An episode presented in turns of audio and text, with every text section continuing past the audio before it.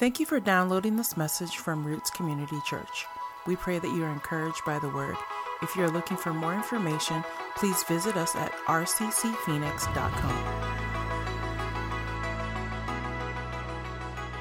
We're going to jump into the the message here this week, and so this message is going to be a little bit more on the teaching end um, than even probably a little bit normal because I want to equip us with something that this new series is going to last a couple of weeks um, is uh, is going to be very important for us, and here's why.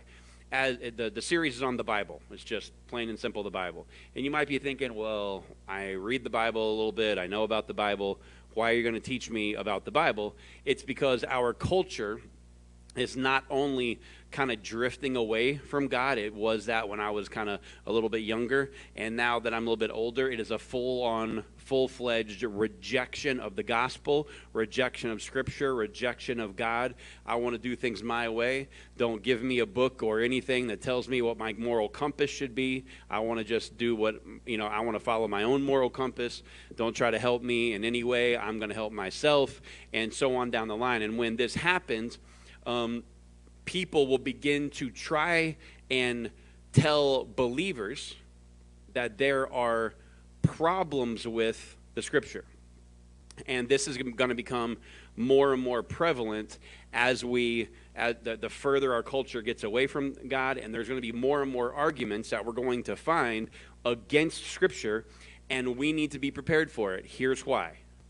Here's why most of the people who present arguments against Scripture and against the Bible can sound very convincing because they know the Scripture more than the believers.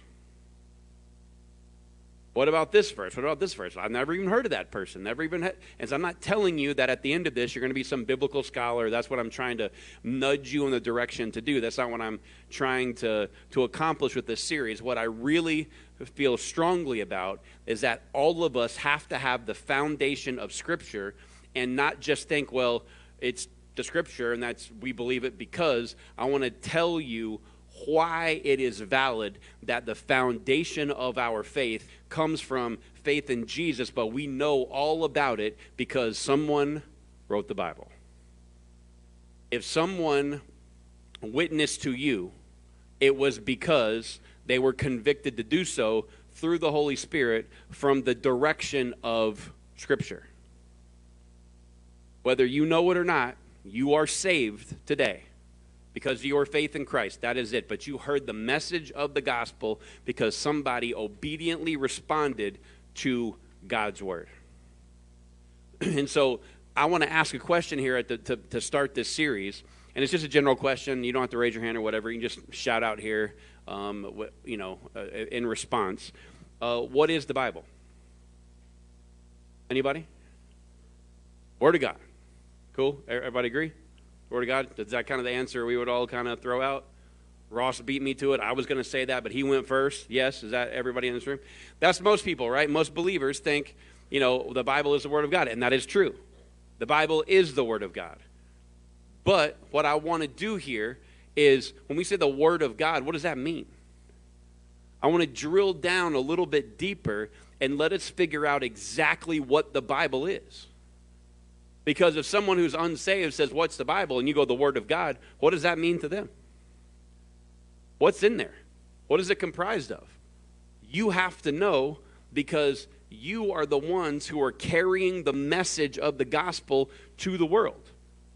You just can't, you need to know what the Bible says. That is true, but you got to know that the source that you're quoting, the Bible, is a valid, authentic book that you can rely upon.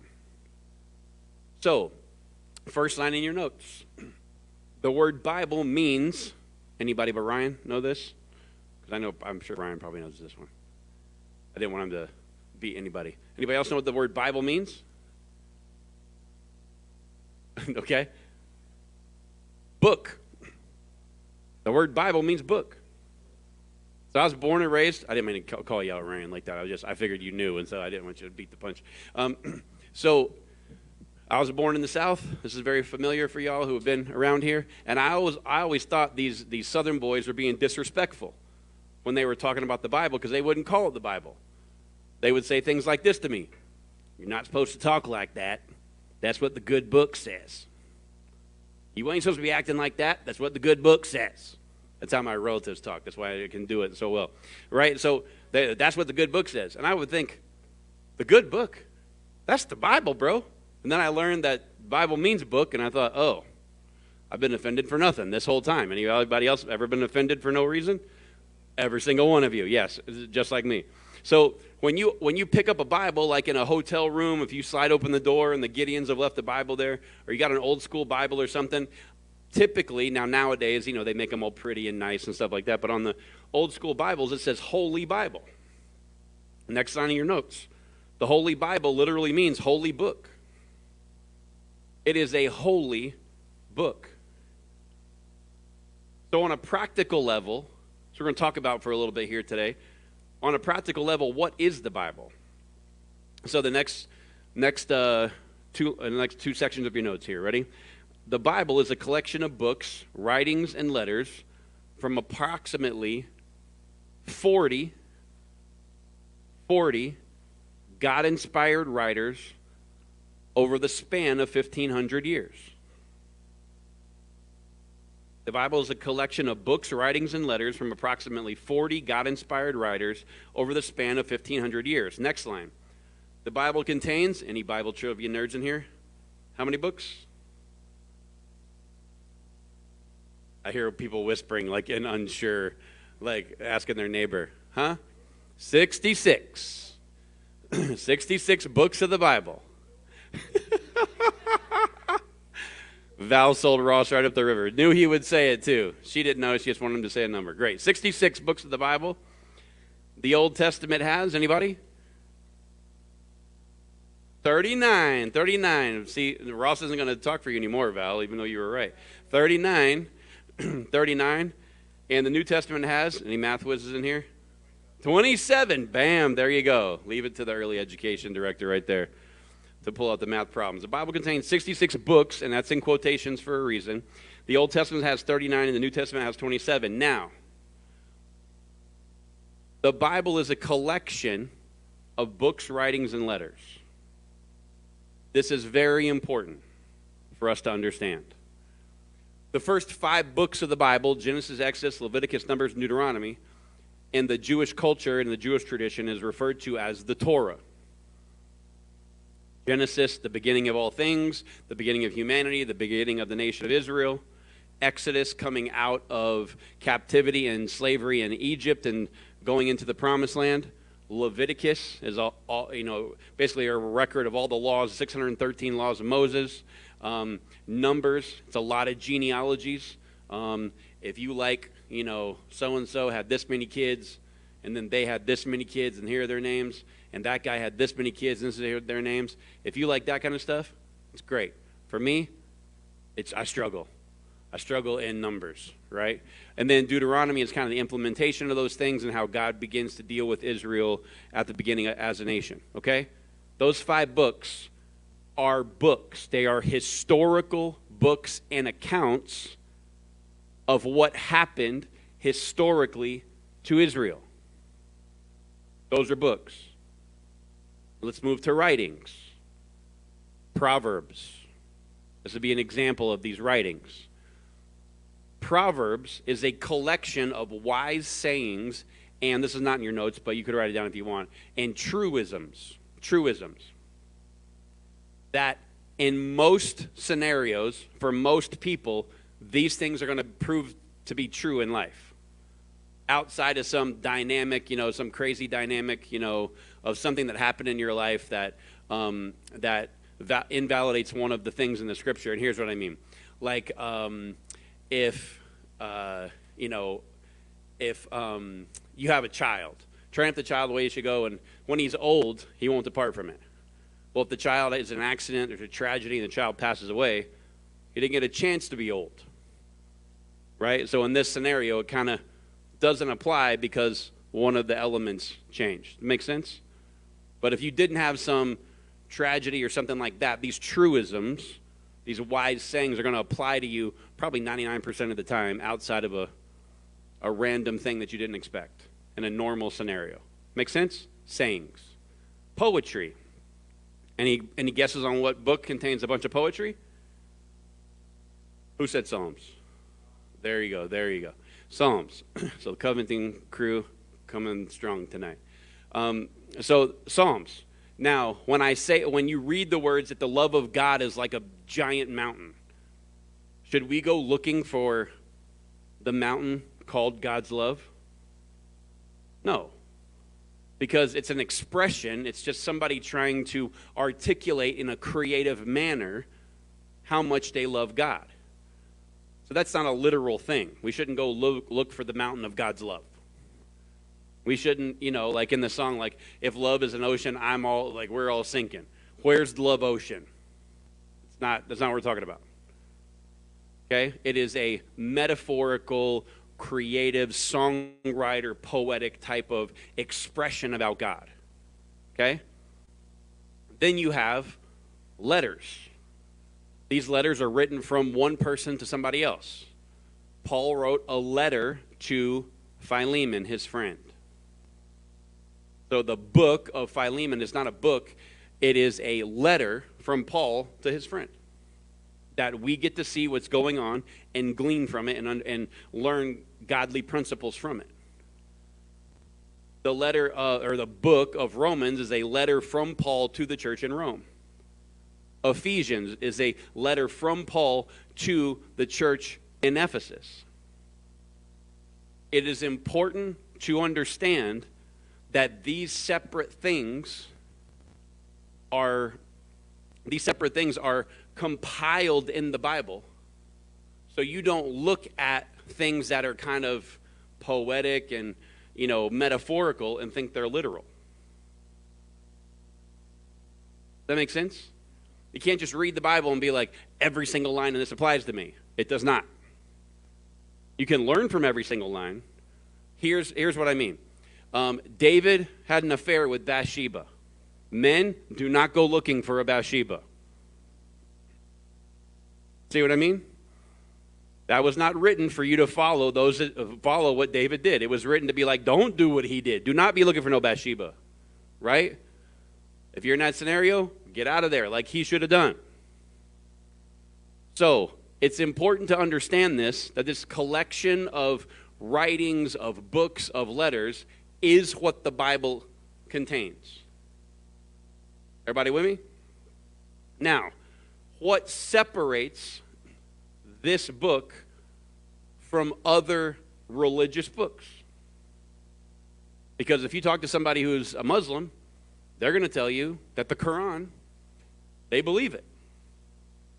There's some jacked up, wildly wrong, incorrect things in the Quran. Just blatantly false. Wild accusations. We'll get in more into that probably in the summertime, but um, and later on down the road. But there's some crazy things. So we could look and be like, well, that's nuts. But the people who are involved in Islam go, we believe that. If you're a Hindu, your sacred writings are called the Vedas. A large number of Hindus have never read the Vedas. You ask many of them, where people who are Hindu, where did you understand this, or why, why do you know that the Vedas exist? Because, well, my parents, my grandparents, or some relative told me about them. I had this direct conversation with a, a gentleman who was Hindu. Then I said, Have you ever read them? He goes, No, my grandparents told me what they said. I'm like, Well, what if they were wrong in their interpretation? And he was totally confused. What do you mean? Why would I read them? They told me what they said. I'm good. There's no conviction in the belief, it's cultural. So, but they are convinced that their writings, even though the prayers that are written in the Vedas don't work and they had to write new prayers to trump the old ones, and then when those didn't work and the rain didn't come on the crops, they had to write new ones. They keep rewriting it over and over again. Why in the eh, we all look at that and be like, that's crazy. But they look at us and say the same thing. What makes our Bible, the holy book, the collection of 66 um, writings, letters, songs, poetry, history, what makes that one right? because we're going to have to answer for it. You can no longer just walk out into the world and be like, the Bible says. They'll be like, so what? Who's reading the, the Bible? You're going to have to give some kind of qualification why the Bible is right. If you are a Christian living in America, Tony Evans said this, um, you no longer have home field advantage. You are a visitor. We've always been visitors, but I understand what he's saying. You just can't walk out there and be like, well, God said, and my pastor said, they're like, pastors are crooked. All they want is your money. That Bible is some ancient book. Why are you following that? So we have to know why the Bible is the foundation for us. So, number one, why is it the foundation for what we believe? Number one in your notes the Bible is inspired. The Bible is inspired. How do I know that? 2 Timothy 3:16. All scripture is inspired by God and is useful to teach us what is true and to make us realize excuse me, what is wrong in our lives. It corrects us when we are wrong and teaches us to do what is right. So when I say the word inspired, your mind might start to wander off about what does that mean? If you come to the church, I want you to be fully equipped with a tool, which is a question what does that mean? What does it mean that it was inspired? Because when Ross saw Val, he was inspired. Right? Right? When you, yeah, he's got a big old grin on his face. Uh huh. When Mike saw Renee, he's like, I'm inspired. You ever seen a sunset? You ever seen a sunset? You'd be like, oh man, it's just, he just felt that, oh man, this is awesome. It's the sun and the, the moon might be over here and it's glistening off the water and it's just all this, all your sensories on overload and you're inspired to write a song or call somebody that you wanted a shot with and we're always scared, but at this moment I feel brave because I'm inspired. Right? Is that the inspiration we're talking about here? Did people just say, I think we need to write down some good stuff and hopefully it'll just be passed out to everybody? I'm inspired to write something down. Is that the inspiration he's talking about?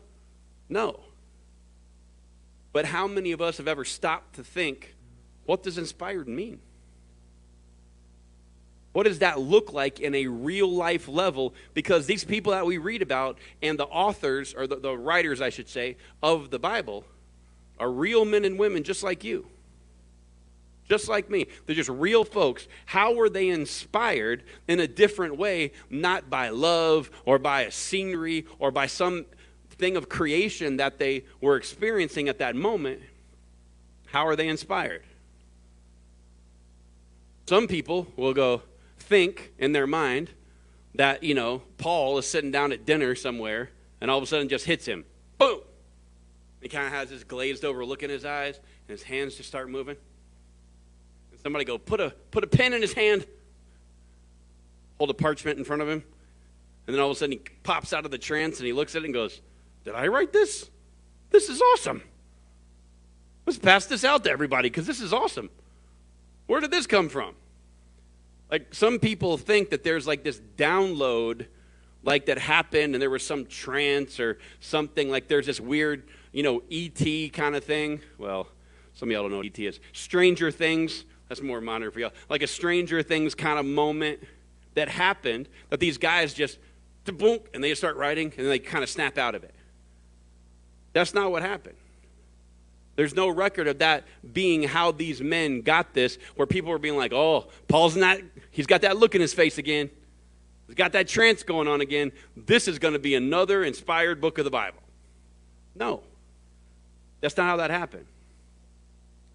Inspired means men had, the, the, these writers had an overwhelming prompting in their heart and spirit from the Spirit of God to capture important ideas in writing that God wanted communicated to others.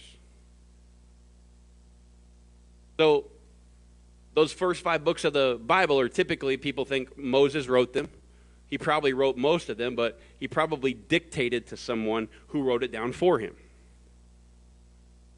So, which one of those guys is inspired? God works in the middle of all of that because they're saying, I need to capture what's happening here so that people who follow Yahweh in the future can read this and understand the beginnings, how we got out of captivity, how we were brought out of um, Egypt into Canaan. We need to show them the laws that we were living by. This is important for us not to lose.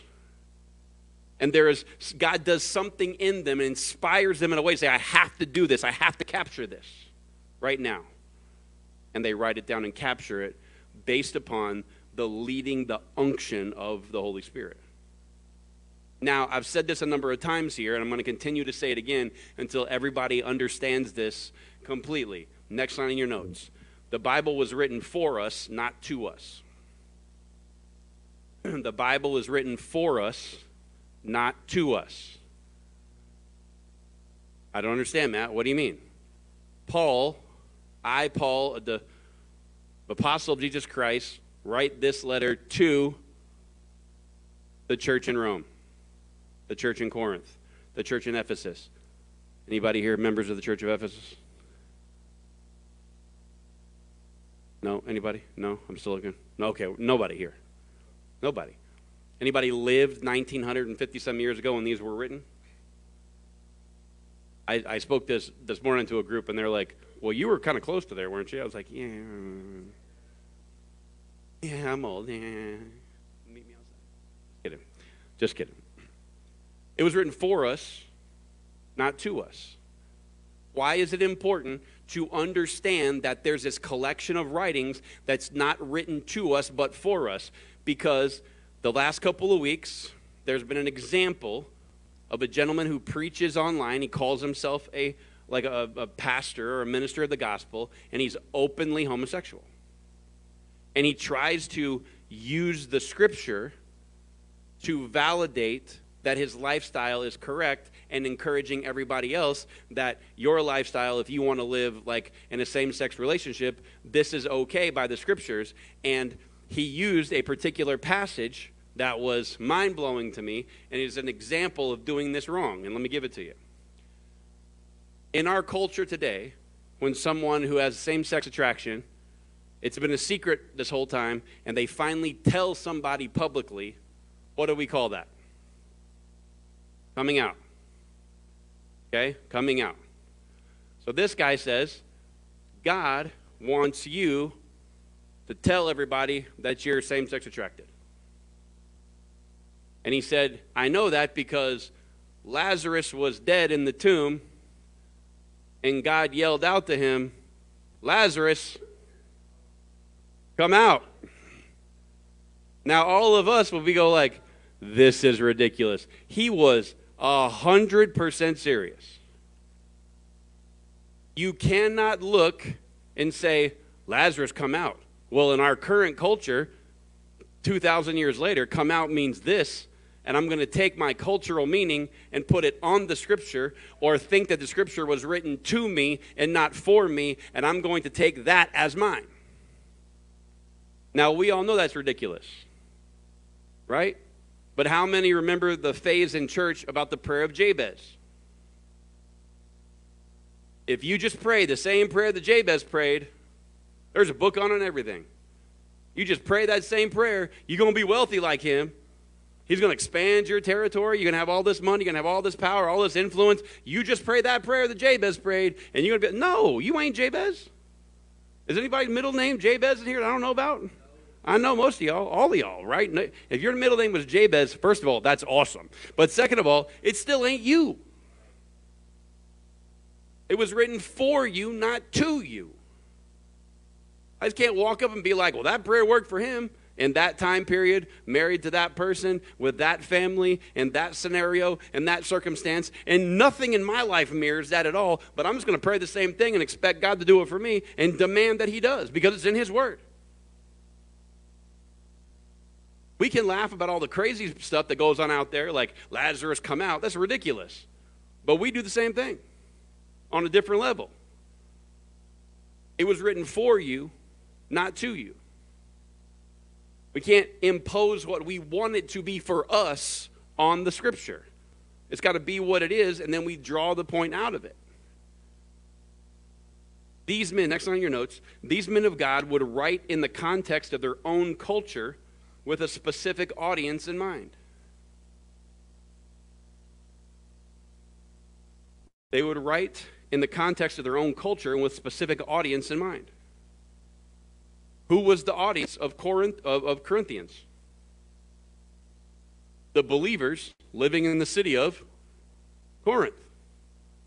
There were people in the city of Corinth whose um, son in law was sleeping with the mom, the, the, his mother in law, and calling themselves Christians, and people thought there was nothing wrong with it. And Paul had to address it. You can't be doing this. This is not right. Well, that could, well, yeah, but he feels the unction of the Holy Spirit to write this down because there might be some other people out there who need to read this later on down the line.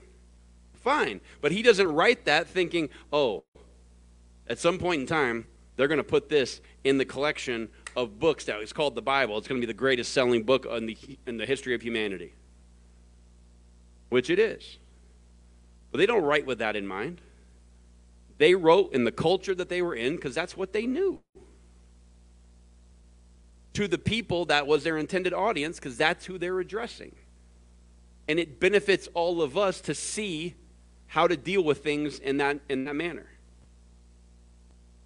So, next on your notes, the, the Greek word used for inspired literally means God breathed. The Greek word used for inspired literally means God breathed. So, God breathed. Now, again, what does that mean? I don't know if you're like, uh, see, I, I'm, I'm sometimes tempted not to tell you what goes on up inside this head when I hear things like this, but I'm going to let you into the, into the madness just for a second. When I see God breathed, I'm thinking like whatever picture of God's in your head, you know, just looking at me going, he breathed. Is that what that means? God breathed? What does that mean? Next on your notes. It sounds mysterious, but it is simply ident- identifying that the source of Scripture is God Himself, not a human being. That sounds mysterious, but it is simply identifying that the source of Scripture is God Himself, not a human being. How do we know that? 2 Peter 1 20 through 21. Above all, you must realize that no prophecy in Scripture ever came from a prophet's own understanding or from human initiative. No, these prophets were moved by the Holy Spirit and they spoke from God. There is a prompting here. There is a, a, a, thing going on inside of them where they are compelled beyond something that they can resist to say, I have to write this down to someone or for somebody. Okay? So it's the source of it all is God. That's important because you're going to run across people who are be like, this is the whole thing was just made up in Rome. No. Got to read history, man. This whole thing was just a myth, a fake thing. Nope. Got to read history, man. So I'm going to make a statement here that most of you are going to go, I already knew that. But it's important for where we're going. So, next line of your notes. Ready? God is perfect. Most of you will be like, I got that one. I got that one in Sunday school. I've been like once or twice. God's perfect. I got it. He's God. Deuteronomy 32, 3 and 4. I will proclaim the name of the Lord. How glorious is our God! He is our rock. His deeds are perfect. Everything he does is just and fair. He's a faithful God who does no wrong, just how, um, uh, how just and upright he is. Psalm 18:30. This God, his way is perfect. The word of the Lord proves true. true. He's a shield for all those who take refuge in him. I want you to follow the logic here, okay? I want you to think about this. God is perfect. All of his deeds are, everything he does is, and if he's the source of Scripture, number two, the Bible is infallible. The Bible is infallible. I N F A L L I B L E, infallible. If you're looking at me and going, I don't know what that word means, you're in luck. Definition, next line of your notes incapable of making mistakes or being wrong.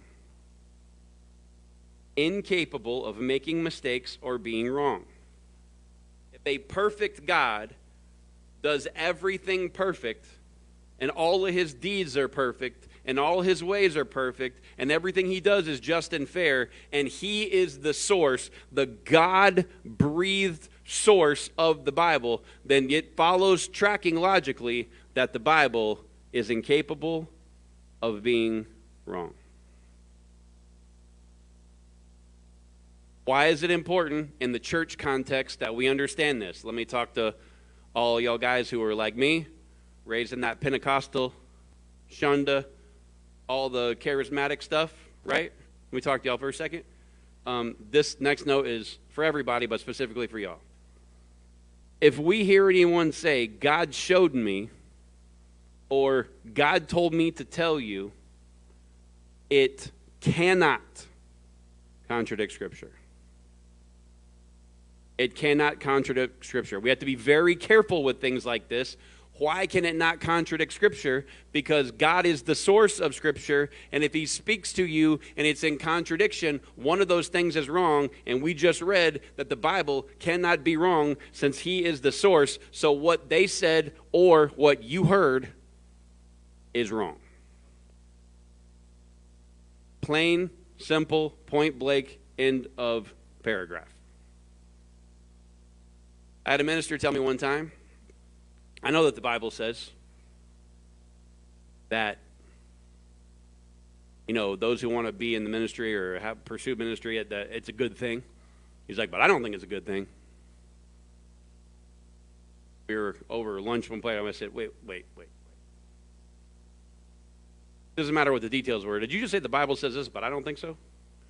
And the shocked look on his face went, let me rephrase that. I'm like, yeah, let's do that. I'm not putting this guy on blast. I'm trying to say that this is a very real temptation, especially for people who sit behind a microphone because they're trying to get across a point in a way that they think will stick and is nifty but it is wildly important that we are true to the gospel more than we are nifty. Being right with what God is saying is, diff- is far more important than the creative way I'm trying to present it. It's more important. Why? Proverbs 30, 5 through 6. Every word of God proves true, every one. He is a shield to all who come to him for protection. This is pretty direct. Do not add to his words, or he may rebuke you and expose you as a liar. As a guy who is tasked with the job of communicating, learning, studying, and, and then presenting God's word, this makes me a little bit nervous. Because when my wife calls me out when I'm doing something stupid or acting in some way, it's embarrassing. But if God calls you out, my, my guess is going to be far worse. I'm not telling you that the Holy Spirit doesn't communicate to us. He absolutely does. However, if we feel, keyword here, feel the Holy Spirit telling us something that ultimately contradicts Scripture, it is not him. Well, God told me to tell you, sister, that even though his word says that you shouldn't be unequally yoked together with unbelievers and brotherly love, like have close relationships with people who are unbelievers, that this one's going to work out and you should just go ahead and do it. No. The response to that should be um, which God told you that? Because it's not the one who wrote this Bible. If someone comes to you and says, God told me to tell you this, and it does not line up with Scripture, you need to ask which God they're listening to. Or was it the pizza they had last night with the little fishies that I ate?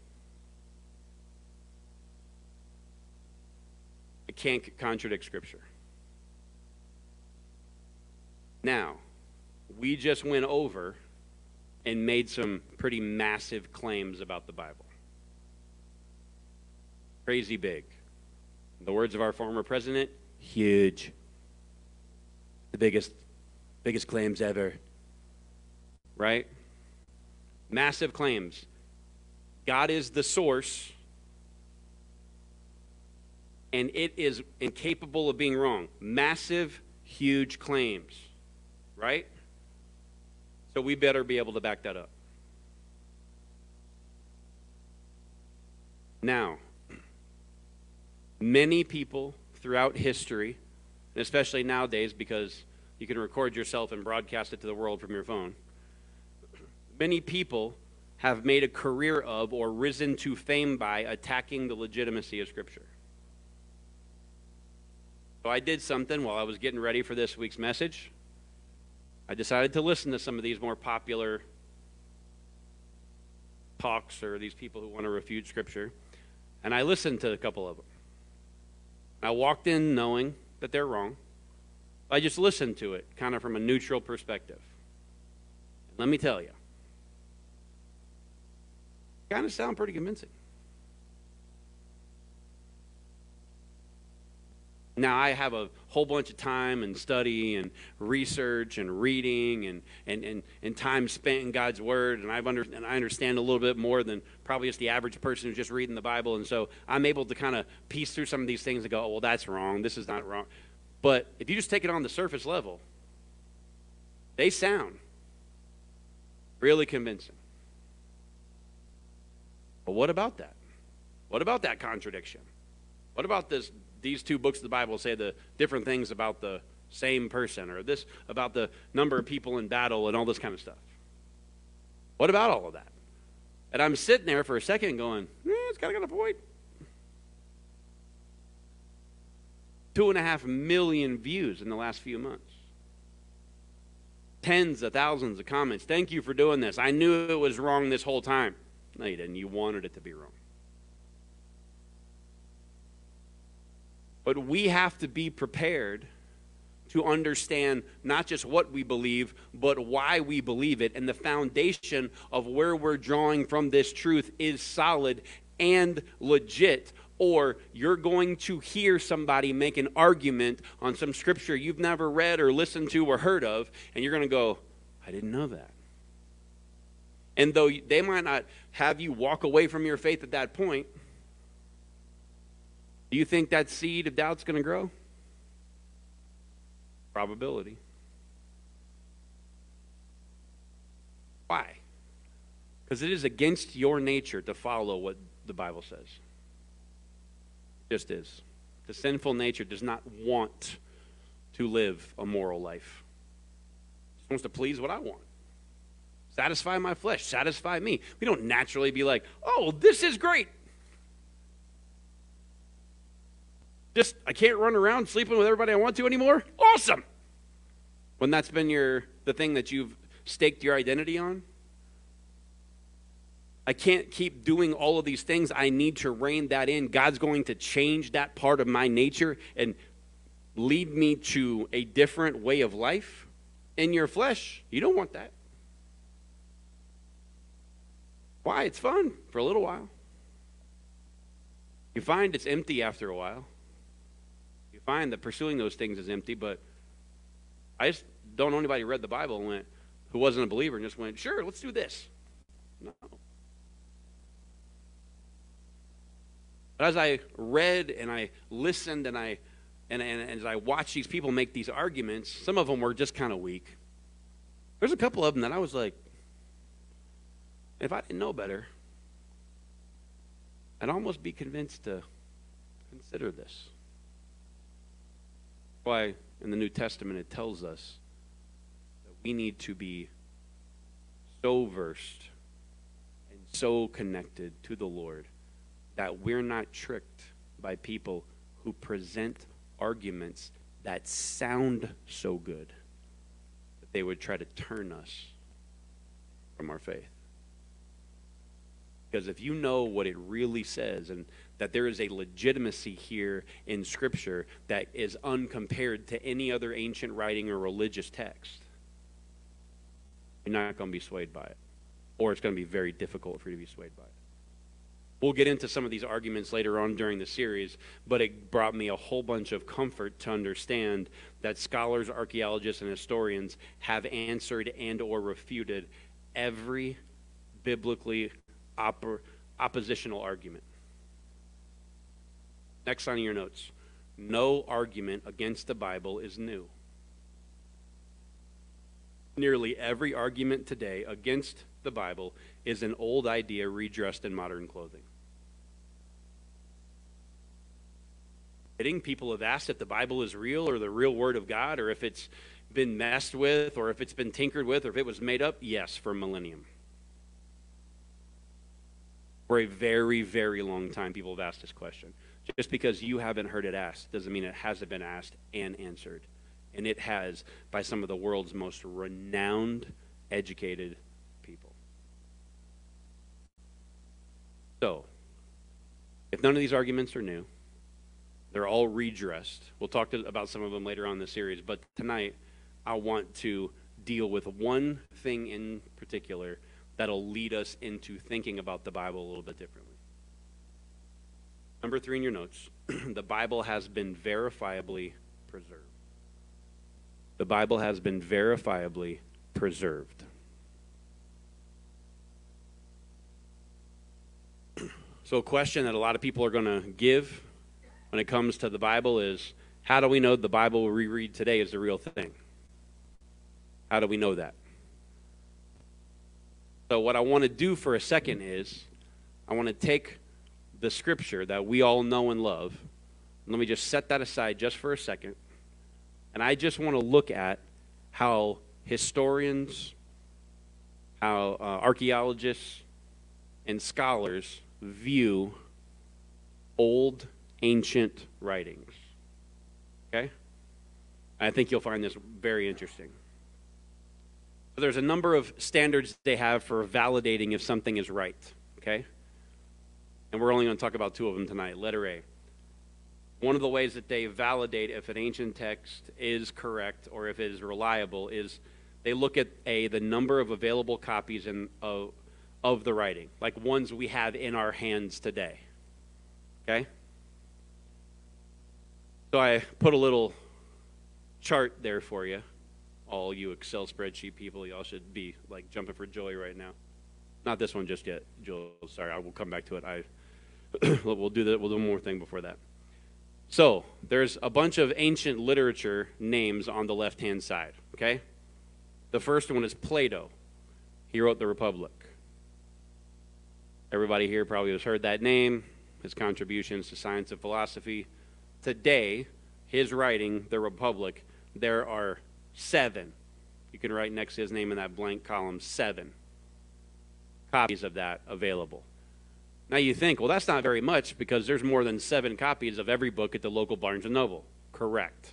However, these guys are writing on parchment paper that was derived from plants.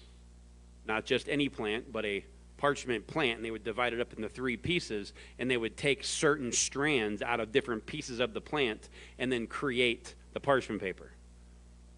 The fact that there's any parchments left of Plato's Republic is written in that, that you know same general time period is astounding. But to have seven, they can take one and look at number two and go, oh, these things match. They can take three and four and go, oh, these things match. And the more they have, the more they can verify these things match and it's a correct copy. There's seven of those things. Pretty, pretty incredible if you ask me.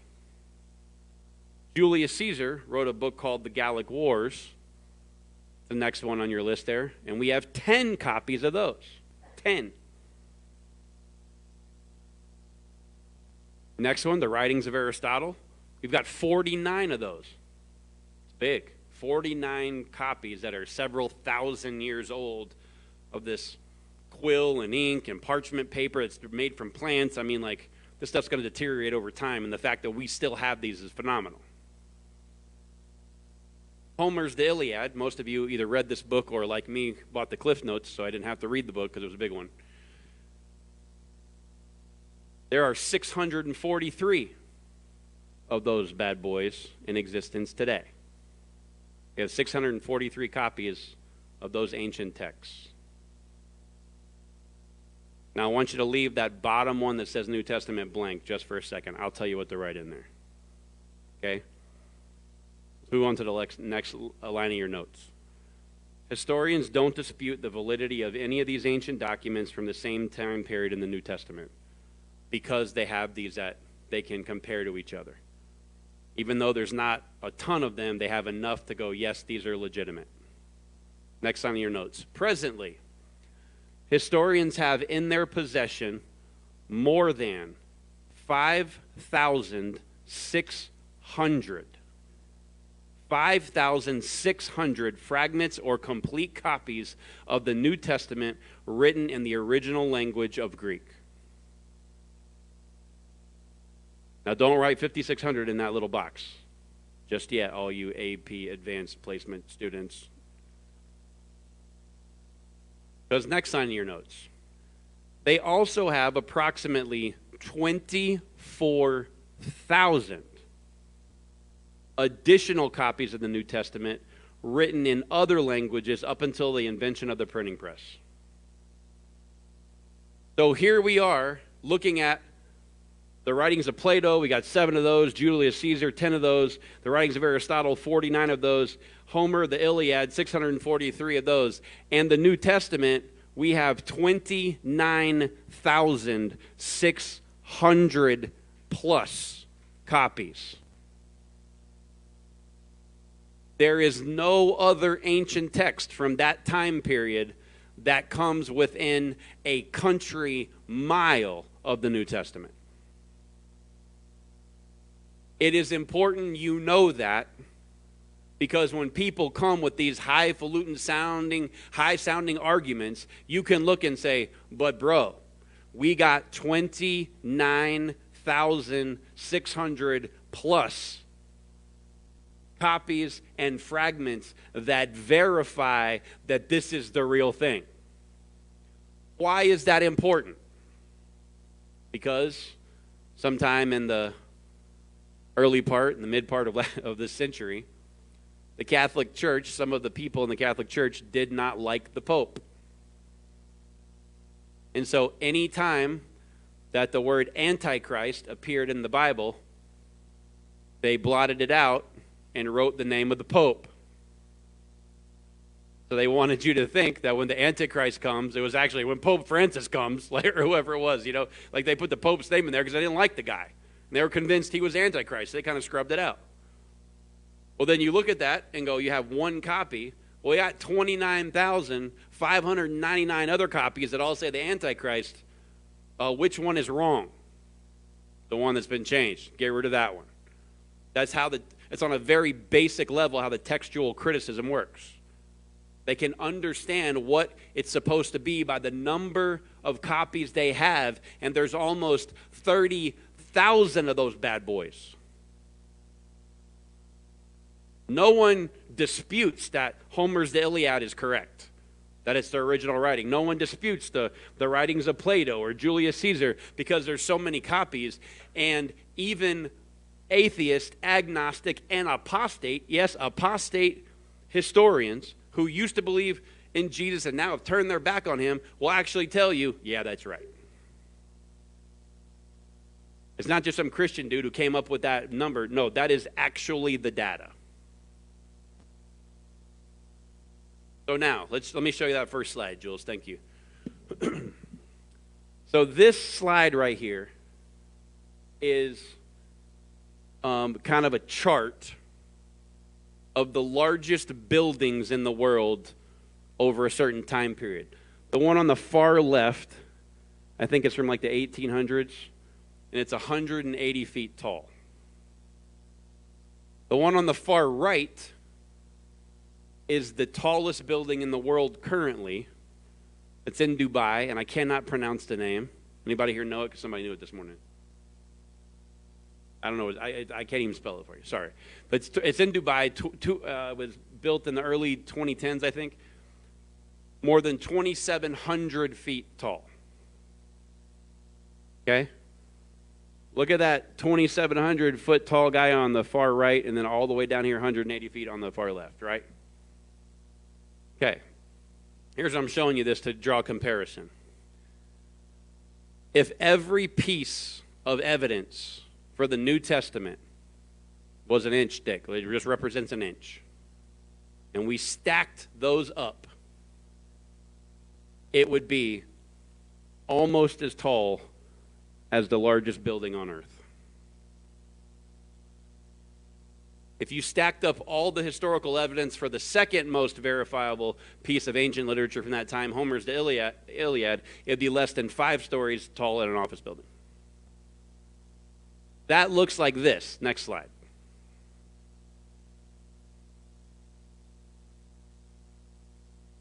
The building on the left would be how many copies of you have Homer. The building on the right, in one inch blocks, would be all of the evidence up to that red line of where the New Testament stands. You can be a hundred percent certain that the New Testament you hold in your hands or have downloaded on your phone is the real deal. The real deal. So, but let me further prove it to you one more time. Because a second thing that they do to see if a text is legitimate or not is they determine how many copies there are so they can compare them to each other. They also try to determine the length of time between it was written till the most early copy of what we have. So let me give you an example of what that would look like. If I wrote a book in 2002 and the oldest co- or the most recent copy you had was 2022, 20 year time span between when it was written and the oldest copy we have. Make sense? Everybody follow me? So, the second little graphic that's, or that little chart that's on your notes, we'll go back and look at these writings from that same time period. Plato, the Republic. The time between the original writing and the earliest copy we have, 1,300 years. A long time. Longer than last week was for me, for sure. Long time. Julius Caesar, the Gallic Wars, time from when it was written to the earliest copy we physically have in our possession, 1,000 years. Little better, still long. Writings of Aristotle, from when it was written to the earliest copy we have, 1,400 years. Homer's Iliad. This one's better. 400 years. From the time it was originally written to the oldest copy we have in our possession today. Twice as long as the existence, almost twice as long as the existence of the United States. Why does this matter? Because if it was written a thousand years before the first copy, there's a lot of time in there where people can mess with it and change things. So the shorter the amount of time, the more accurate and reliable you can be. You can be um, confident that what you have is more accurate and reliable. The New Testament, from the time it was written to the earliest piece of um, literature we physically have in our hands today, 30 years less than half of an average lifespan. Me show that last slide, Jules, for me, please. This is called the John Rylands fragment. This is the oldest one of this is a portion of the oldest piece of the New Testament that we have in our possession. Historians and scholars and the words that you make out on this passage are from John 18, and the same words that were written in a 30 year time span of the original are the exact same words that are in your New Testament, John 18, today. Away from, well, the Bible said so, away from the scripture, history, data, archaeology, scholars, everybody, the Bible that you hold in your hand is the most reliable piece of ancient literature ever from that time period in the history of mankind.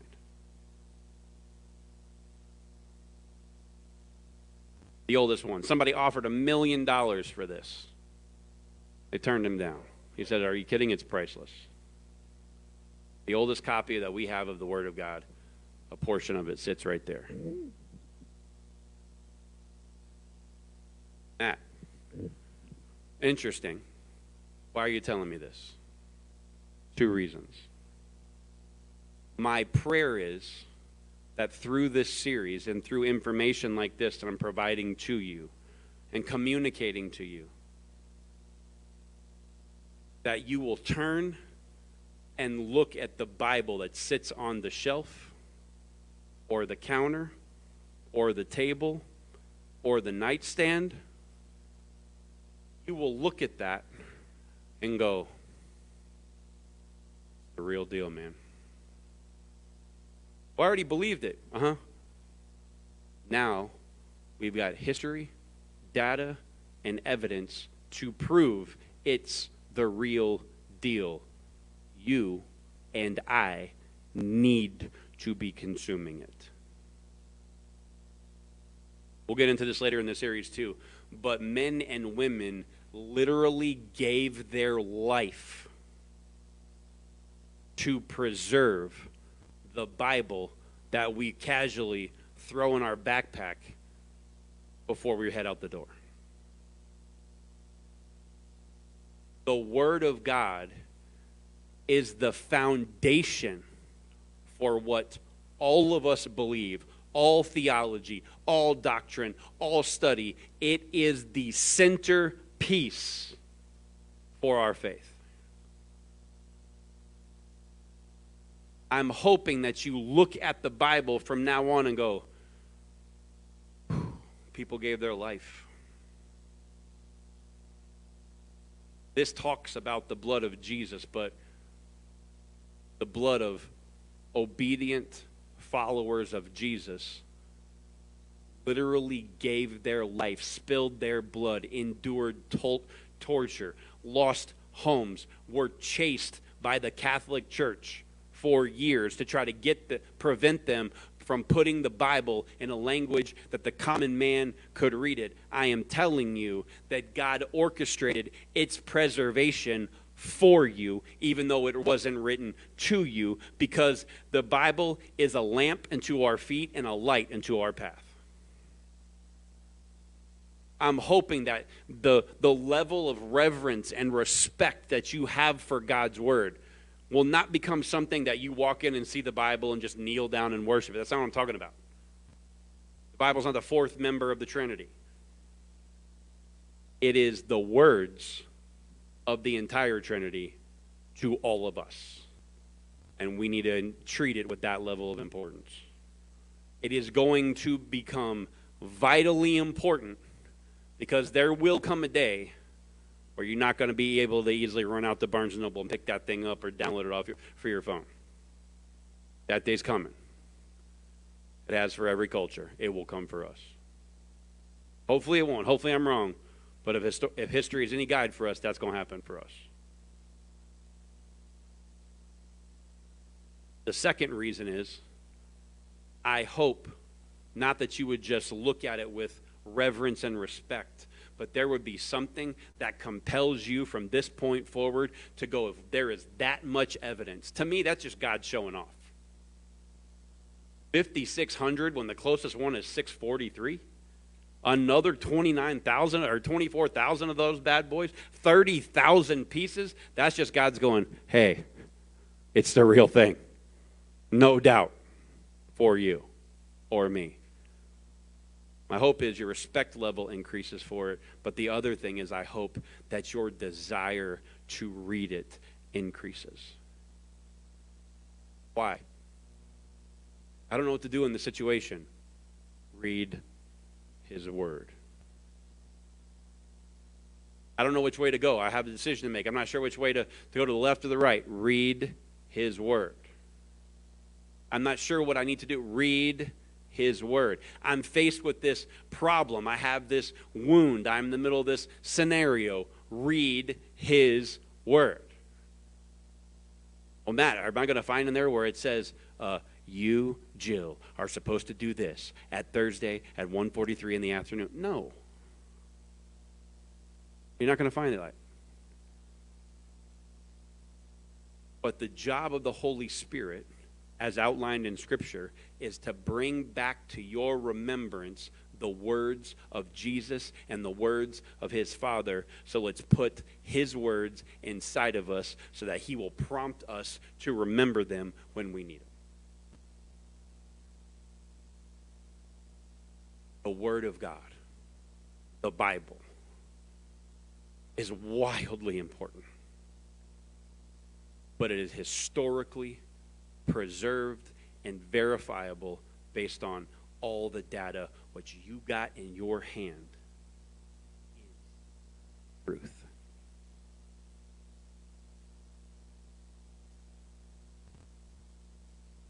Took a little bit longer tonight than I normally take, and I appreciate you being patient with me on that. But communicating this is imperative for all of us to remain grounded when the opposition begins for us. And if it hasn't begun for you yet, it's either because you hadn't, haven't made a step forward in letting everybody know what you believe, or it just hadn't hit you yet. Either way, it's coming. You need to be grounded and taught what the Bible really is so that you can answer and last past the point of opposition.